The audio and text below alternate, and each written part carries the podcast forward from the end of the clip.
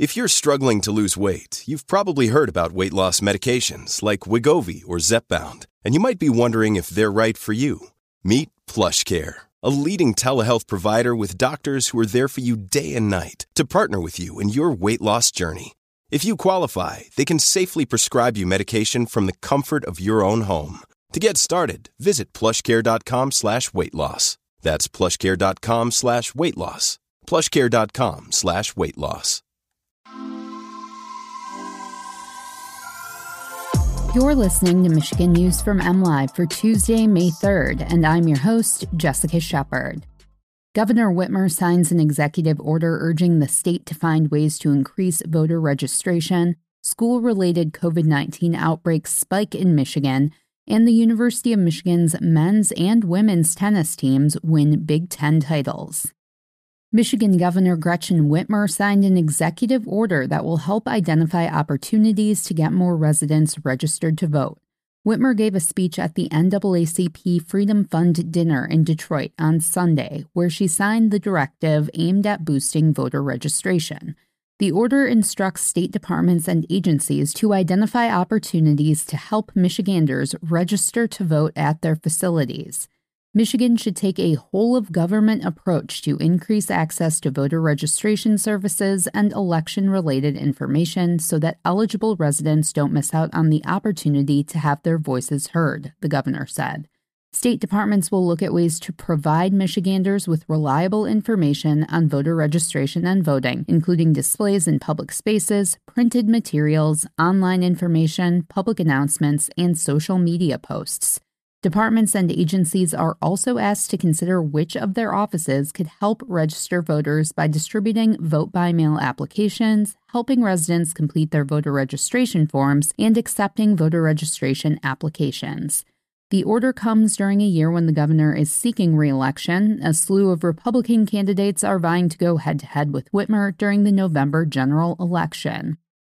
Michigan health officials discovered a spike in COVID nineteen outbreaks last week, with a large number of new clusters associated with K through twelve schools. On Monday, the state announced eighty-one new COVID outbreaks, including thirty-nine linked to long-term care facilities and thirty-five involving K through twelve schools. That's a sixty-two percent increase from fifty new outbreaks the week prior, of which fifteen involved schools. Most school outbreaks in recent months have involved less than ten students and or staff members. Last week, there were four outbreaks involving eleven or more individuals, including one outbreak in which fifty-one students were infected. In total, two hundred twenty-nine students and staff were linked to last week's outbreaks. That's up from fifty-nine individuals one week earlier. The uptick was expected as the contagious Omicron subvariant B A two continues to spread. Health officials don't anticipate spikes in hospitalizations and deaths because of the levels of immunity many Michiganders have from vaccines and or prior infection from Omicron. Both Michigan's men's and women's tennis teams won Big Ten tournament titles on Sunday by beating Ohio State. The conference tournament title was the first for the men's team, which had placed runner-up three times since the first year of the tournament in nineteen ninety-nine. The seventh-ranked Wolverines topped the fourth-ranked Buckeyes four to two in Madison, Wisconsin to earn an automatic bid into the N C double A tournament. The twentieth-ranked women's team swept number ten, Ohio State, four to zero in Iowa City for its fourth Big Ten title since twenty fifteen. Sophomore Jaden Brown clinched the victory with a win at number two singles. Congrats to both teams and good luck to the Wolverines as they head to the N C double A tournament.